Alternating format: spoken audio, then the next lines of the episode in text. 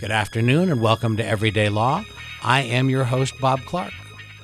As always, any of the opinions expressed on this show are not the opinions of Howard County Community College, its staff, employees, and students.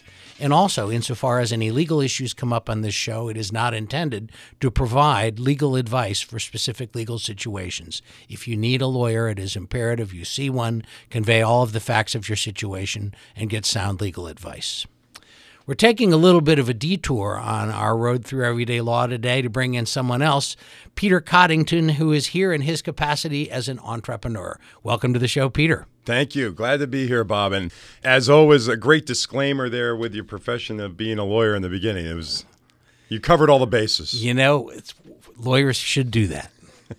Tell us a little bit about your educational background and stuff. I advertise you as an entrepreneur, and I'll get to that, but give people a little idea where you came from and what you did before you got into business. Sure. Probably the most interesting thing is that I uh, founded and started tech companies, but I have a liberal arts education, which is rare. And I would encourage anybody who has a liberal arts education, history, English, or anything like that, that you can become part of the tech boom.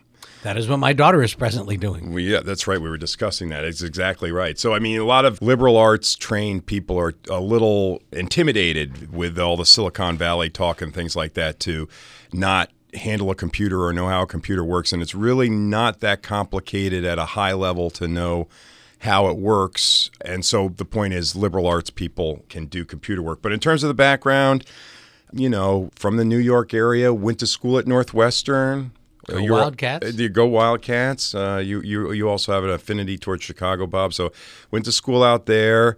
Went into initially the business of. Uh, I've always been a salesman, primarily, and so sold taking publications from McGraw Hill and putting them out to the public digitally. So through websites and through electronic delivery when they were still print. I'm aging myself. This is 88, sure, sure. early 90s. So, how much resistance to, was there to that initially? You know, the most of the resistance was from the publishers themselves because they were afraid they wouldn't make money on the copyright. Because there was less ways to control the copyright when it came off print and started to become electronic. But as is the case with most businesses, they find a way to both capitalize on a trend and still do the controls. So I don't think there was as much resistance on people reading things on a computer screen back then because they could always print it out if they really wanted to feel the paper, and in many cases they did. So is that where you? I mean, did you have any tech skills going into that, or is that where you first started to accumulate them? Uh, I had zero tech skills. I, I really was a telemarketer who sold subscriptions to dial-up baud systems. If you remember, 300 baud, 1200 baud. This is also dating myself, but this is how electronic messages would sent, be sent out. As a matter of fact, when ARPANET was created and the, the internet was just in its infancy, it took three days to send an email message from Washington, D.C. to Buffalo, New York, for one of McGraw Hill's first email recipients of an industry newsletter. Three days. Wow. Yeah. Yeah, yeah, yeah. That would have been like 93. So at some point in time, you wandered away from that and got into something else. What was that? Well, I went to another publishing house in Rockville called Phillips Publishing and did the same work there, which was then putting most of this data onto websites and then selling access to the websites to get to the data. And a lot of this was industry trade information for airports and airlines or for other other industry items. Then the internet craze started with the IPOs. And like most aspiring people, I wanted to try and make as much money as possible. And so I went for the startups and started a, a series of startups. You yourself started startup companies? No, worked for them mostly ah. out of the ah. Silicon Valley and out of Utah and the Silicon. What did you bring to the table if you didn't have technological skills? Sales. Okay. So even today, with uh, some of the VCs I'm working with in Baltimore that are trying to grow technical companies, the primary issue in building and creating a company is customer acquisition and how to sell them and get customers. Because any new idea will not survive as a company without customers.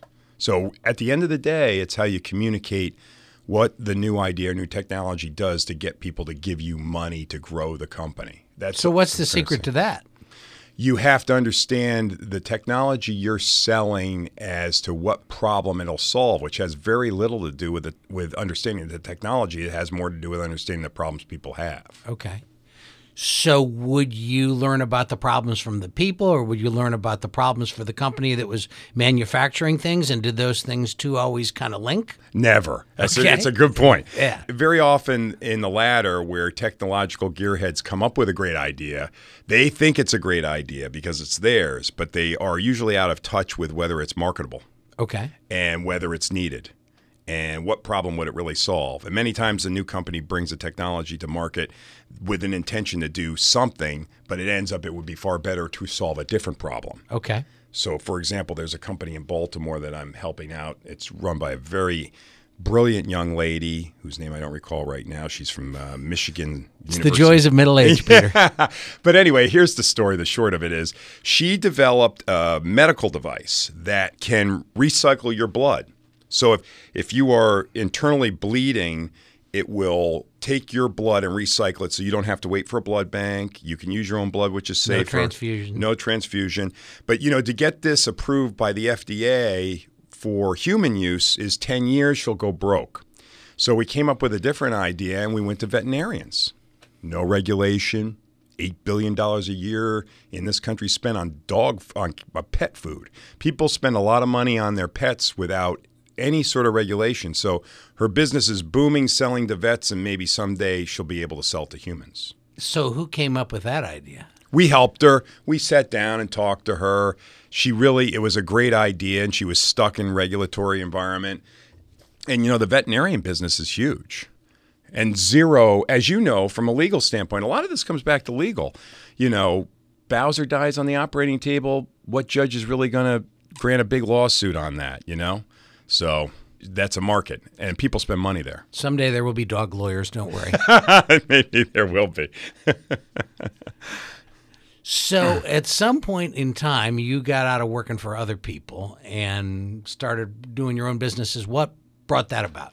So the Silicon Valley as an establishment, I worked for them for 10 years. And Silicon Valley meaning different entities in Silicon Valley. yeah, like quite a few interesting companies. And I think I can Like? I can mention them. The, the one that's most famous is Palantir. Yeah. Very well known company, worked there for a while. Another one was Inxight Software, which was bought by SAP. Those were the two most successful. Now, a long list of what you would call ones that didn't work out. Whiz Bang Labs went whiz bang pop, you know, didn't make it, and a number of others, you So, know. so how did that affect you when you were working for an entity that w- didn't work out? Well, the thing is, if you can sell and you have a reputation as a salesperson, people come and actually hire you. So it's really not hard once you're proven to be able to sell new technologies to go anywhere you want. So, hypothetically, if I am a Howard County Community College student and I have a desire to learn to sell and make use of my skills, what do I need to learn or what do I need to do to cultivate that? I would say, well, the first thing is sales is a dirty four letter word, depending on whether you count. Do you have a euphemism for it? Yeah, I mean, there's a lot of made up things where they, people call themselves account reps and business development this. And I think it's because it's sort of really scoffed at and looked down upon, maybe unfairly so, but it's impossible to do away with the image common in our culture of the used car salesman in the loud checkered jacket. Sure. So I think most students would have to first come to terms with it's really not quite that type of profession.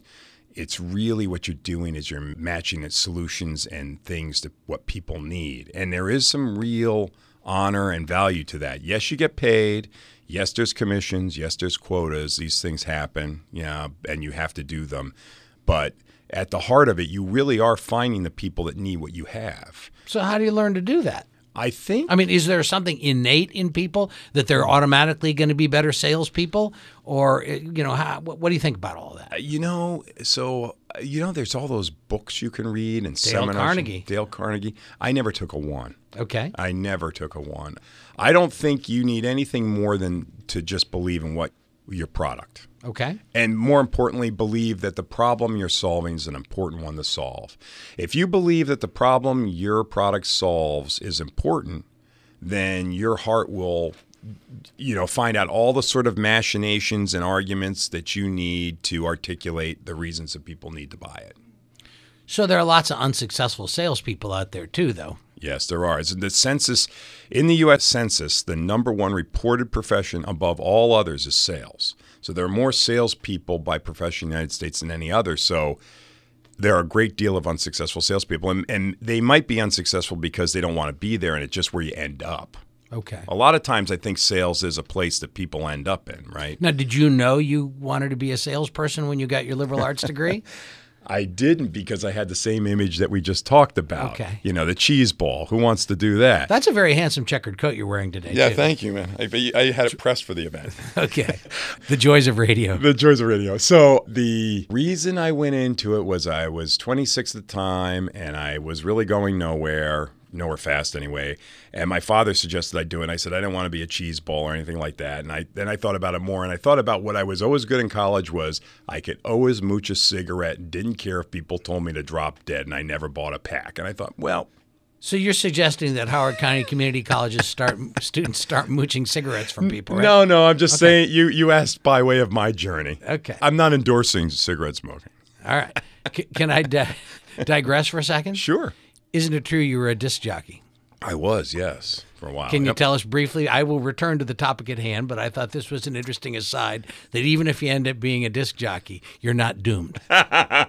no, you're not. And, and the highest paid salary I got was 13 grand a year at one of the stations. I did it in high school. I was fortunate enough that I had a sort of a privileged suburban upbringing in Westport, Connecticut, suburban New York, and they had a radio station in high school and learned to do it there and then went on to Northwestern and they had a radio station and always liked doing sports announcing and news. Rock and roll? Rock and roll. Did some DJ. Country music in California, as I recall. Country music in California. And then uh, telephone talk, which is not dissimilar than what we're doing here, is a fantastic format. And What'd you talk about? I talked about President Eisenhower? No, no, no.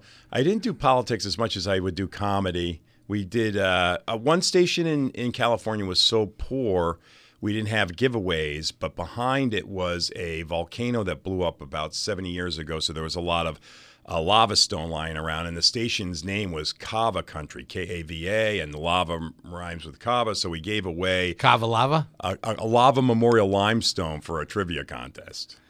And people embraced that? Until a nine year old girl came in who answered Who Sunk the Bismarck, which was pretty impressive, actually, and with her father and got the rock and said, This is just a rock. Don't I get a poster or an album or something? To which we, we discontinued the, the contest.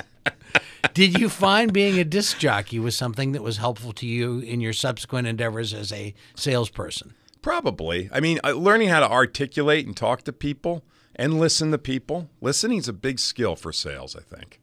Extremely important. Which is more important, listening or talking? Listening. Okay. And I think listening to not necessarily exactly what people are saying, but maybe what they're meaning. Many times people don't say exactly what they're, they don't know. They're, or they might not know how to say it. It's not that they're hiding things, but it could mean other things. And you have to sort of maybe look beyond what they're saying to see what they might really be thinking a bit. Okay, so we return to your ultimately leaving Silicon Valley, sort of. Is that true? Yeah. And what inspired you to do that? Software is made in the West but bought in the East. Okay. I said, I like Maryland. I said, why can't we build it in the East as well? And I And about when was this? 2009. Okay. Maybe 2008. I made a mis- I went to UMBC, which is just a great Go Retrievers. Go Retrievers Nothing against HCC, but they, you know, they have a very good computer department there, and they have a.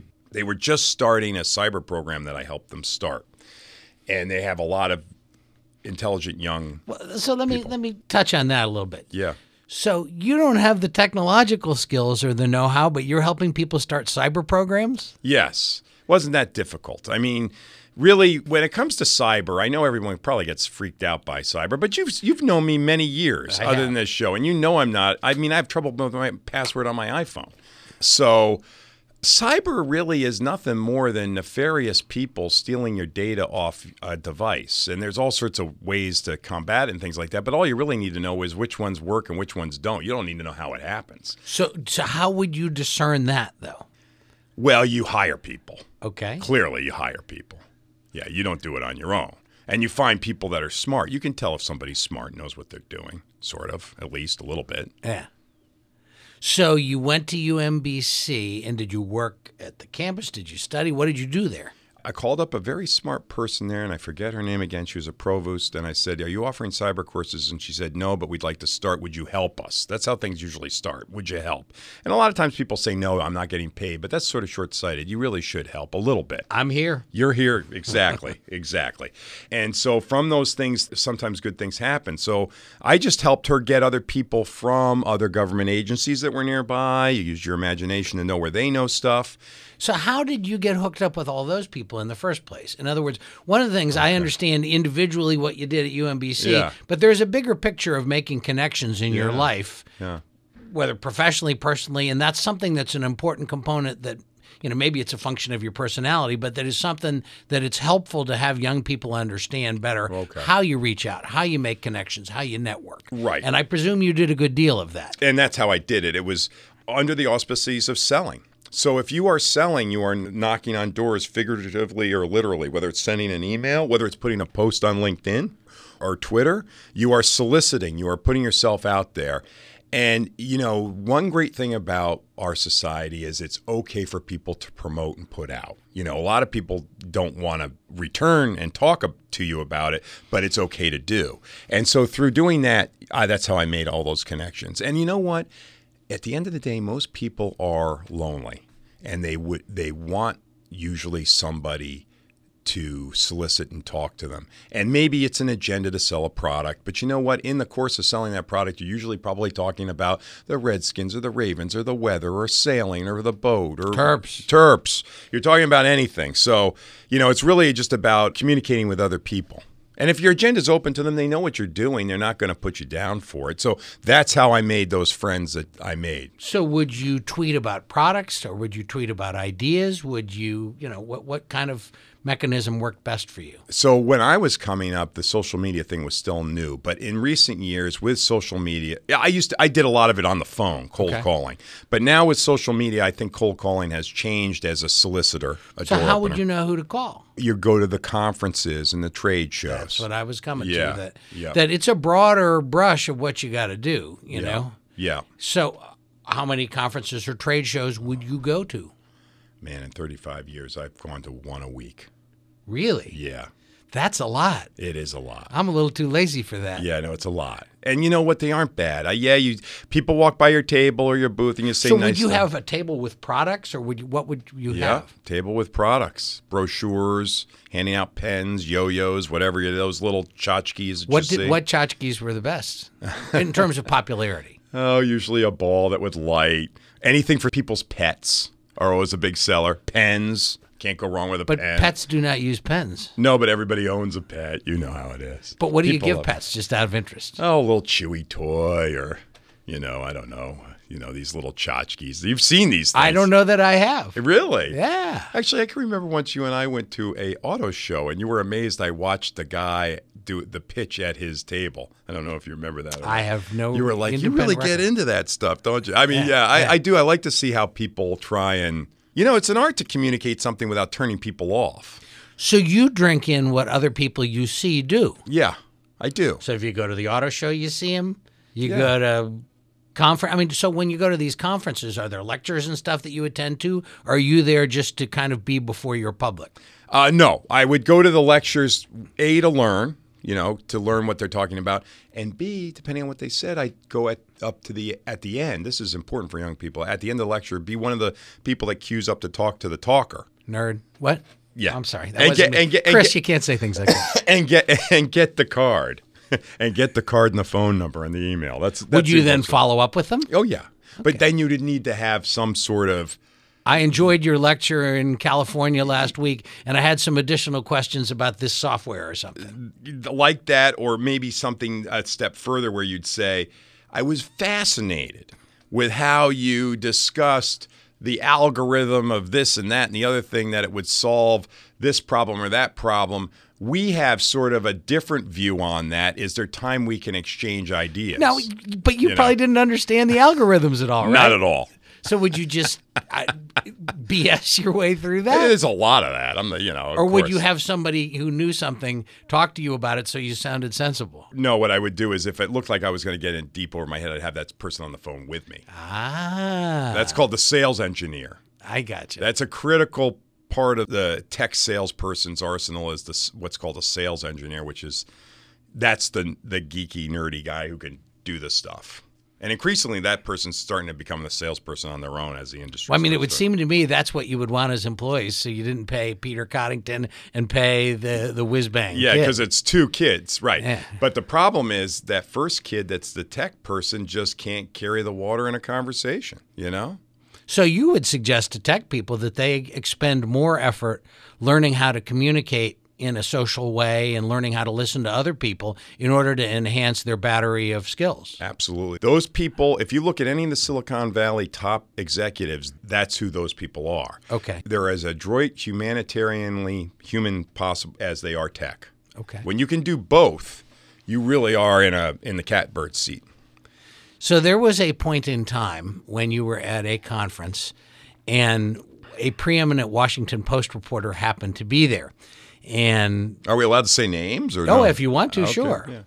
I mean, they reported on me. I don't see why I can't report on them. They absolutely did, and of course, in my mind, you know, in a little bit like the, what our present president thinks, any publicity is good publicity. Yeah. So seeing, you know, you on the front page of the Washington Post and mentioning your your little booth and Yeah. and the tchotchkes you had, yeah. I think that was when you had the pyramids with the spinning pens on Yeah, top. that's right. That was the tchotchke at that show, one of, as we just discerned, thousands of shows. So, yeah, this is a show. Well, so the product was software called natural language processing software that can read words and classify nouns as they relate to verbs, which is just a long winded way to say that it's a, teaching the computer how to read sentences so that people don't have to read them all. And what would the use of that be? This would be used by large institutions, banks, government agencies, healthcare organizations that just have too much documentation. They don't have enough people to read it.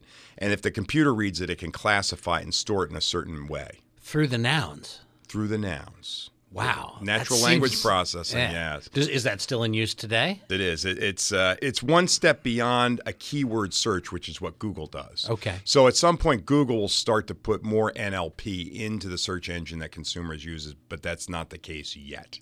Still keyword based with ands or ors that connect. I mean, I do have the impression overall that an awful lot of the government surveillance of things is done through processes similar, probably more sophisticated than that, but that, you know, whether it's telephone calls or communications or emails or Google searches or whatever, that the government in its efforts to combat terrorism and that sort of thing is utilizing that sort of thing regularly. Yeah. So I can't comment specifically on what they do, but I can theorize. Okay. And, you know, what it comes down to is that since no one can read anybody's mind, not yet, okay, that means the only way to really understand intent for anybody is through communication. All right. That's why it's so important that it's surveilled. Now, there are two forms of communication there's words, which can be text or audio, because audio can be transferred to text. Sure. And then there's also just video. So video without pictures is also a form of understanding what's going on. And, and natural language processing on video, where it understands pixels and how pixels look, can detect the behavior of a gait of somebody walking to see if they're about to steal something. So that's another area of technology that's quite interesting. But in terms of just the text, which is audio or words, yes, there's a lot of ways to read all the text and make meaning of it and then discern it more quickly. So the way to look at this is if you have a whole lot of things to read, reports, and there's 100 people that need to read it, if I'm person A in this corner and read something about somebody and I'm person C in that corner and read something else that's about that person, there's no way I'd ever connect. Right. So you have to have a centralized brain or computer read it all, which has to be a computer because humans can't read that much. So there's no way to correlate those different nouns and w- verbs unless you put it all Or names. or names. So anyway, you're out there selling a product of that ilk. Right. And how many years ago would you say this was? Eh, 10 years ago, no, more than that, 15. 15 years ago. And I forget, was it Karen DeYoung who was who bumped into you from the Post? I forget which of the Post reporters. Dana Priestley. Oh, Dana Priestley. Even no offense to Karen DeYoung, but okay, yeah, Yeah, yeah. preeminent security reporter for the Washington Post. Yeah, yeah, yeah. And more or less, the long and the short of it is because I don't want to get too deeply into it, but I will. I will talk about it. Is they they well at the time she she wrote a three part piece. She was telling everybody she was doing an investigation on how small companies deserve to make as much money as large companies. That was what she told people Sounds reasonable. and which doesn't sound as threatening. And then she collected quotes which were actually not true. They were Even from you. even from me. Yeah, my quote was not a, a Accurate. True, it was not accurate at all. And then just before publishing it, she it turned out the article was not about small companies versus big companies. It was really about the whole industry of you know what the government does. And then you can take an opinion on that one way or another which i don't really want to get into. But then uh, misquoted to make people look good or bad and mostly bad. And i confronted her and she said that you did say that and this is what i'm going to run. I said i did not it's not true and she ran it anyway and i wasn't a big enough yeah, my my part in that article was very very small so i wasn't a big enough but it was it was damning in in certain regard Did you find that that was to your detriment from a professional standpoint? You know what? It's the kind of thing you'll never know Okay. because Because of the community you're working with. Exactly. Interesting. But that company did not make it. So I've had startups that have not made it and startups that have. So we're getting ready to end the show here shortly. I think we got about three minutes or so. So we need to do a wind down from starting your businesses to ultimately their demise and in some cases their success and, and you're selling them to other people. Can you tell them a little bit about how all that works? So someday when they have followed your advice and gotten into sales and learned how to listen and learned how to speak and they want to get out of the business, what do they do? So I would say you really should start a company that is passionate for you because you believe it's going to solve a societal or a personal problem that's going to help. That will drive you because it's a very tough thing to do to start a company. Did you have to work a lot? a, lo- a ton. I mean, we're talking 100 hours a week. Be Wow. ready. Yeah. Be ready. 60 is a slow week. Okay. Uh, but if you really believe in it and you like what you're doing, uh, do it. And there is financial reward. And the financial reward is this somebody bigger will buy your company. Okay. And if somebody bigger buys your company, that's a big pile of cash that you get. So it, it does follow the Americana dream, and you do what you like to do.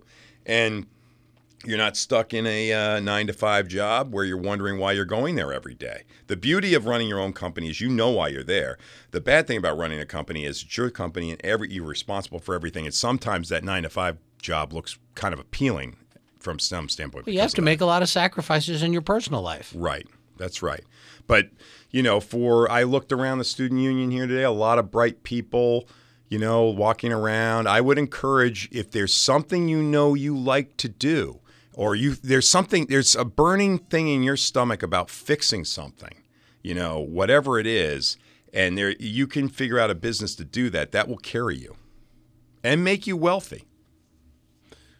If you can handle getting there. If you can I mean, you put in a lot of years of a lot of hard work to Yeah. get to the finish line. Yeah. So ultimately, you sold your company or companies, and what are you doing now? I'm trying to reprogram myself into a, uh, some leisure time, which is not it, which is challenging. I find myself flailing around, going to. I went to a Ghostbusters conference yesterday, and, I, and that, that's where I really hit rock bottom. when you say Ghostbusters, you're you talking about the movies, or are you talking about people who want to arrest ghosts, or what yeah, are you talking about? yeah, yeah. Which yeah, one? Yeah, it was well. I mean, it was here in Howard County, and it was it was. I mean, it was interesting for the people there, but in my flailing around to find an interest. You know, I walked out of there thinking I have more name tags to more things that are going on now than I can possibly. You know, I'm, I'm, I'm to answer your question. I'm looking around for the things that'll keep me busy. So, if I could make a suggestion to you, Please. This is based upon my most recent guest, entrepreneur Peter Coddington. He suggests that you find something that's a burning desire in your life, and that you put your shoulder to the grindstone And do it? And, and I think maybe doing that on a volunteer basis, you could do a tremendous amount of good in Howard County, in Maryland, in the United States, wherever it is, by simply taking the Coddington formula and using it. I will take that advice. Thank you very much for your appearance today, Peter. I hope to have you back when you have found that burning philanthropic uh, desire. Okay, that sounds good. Thank you for having me. Thank you for having me, Bob. It's a great show. Thank you. This has been Everyday Law. I'm your host, Bob Clark. Farewell. Connect with us. We are Dragon Digital Radio.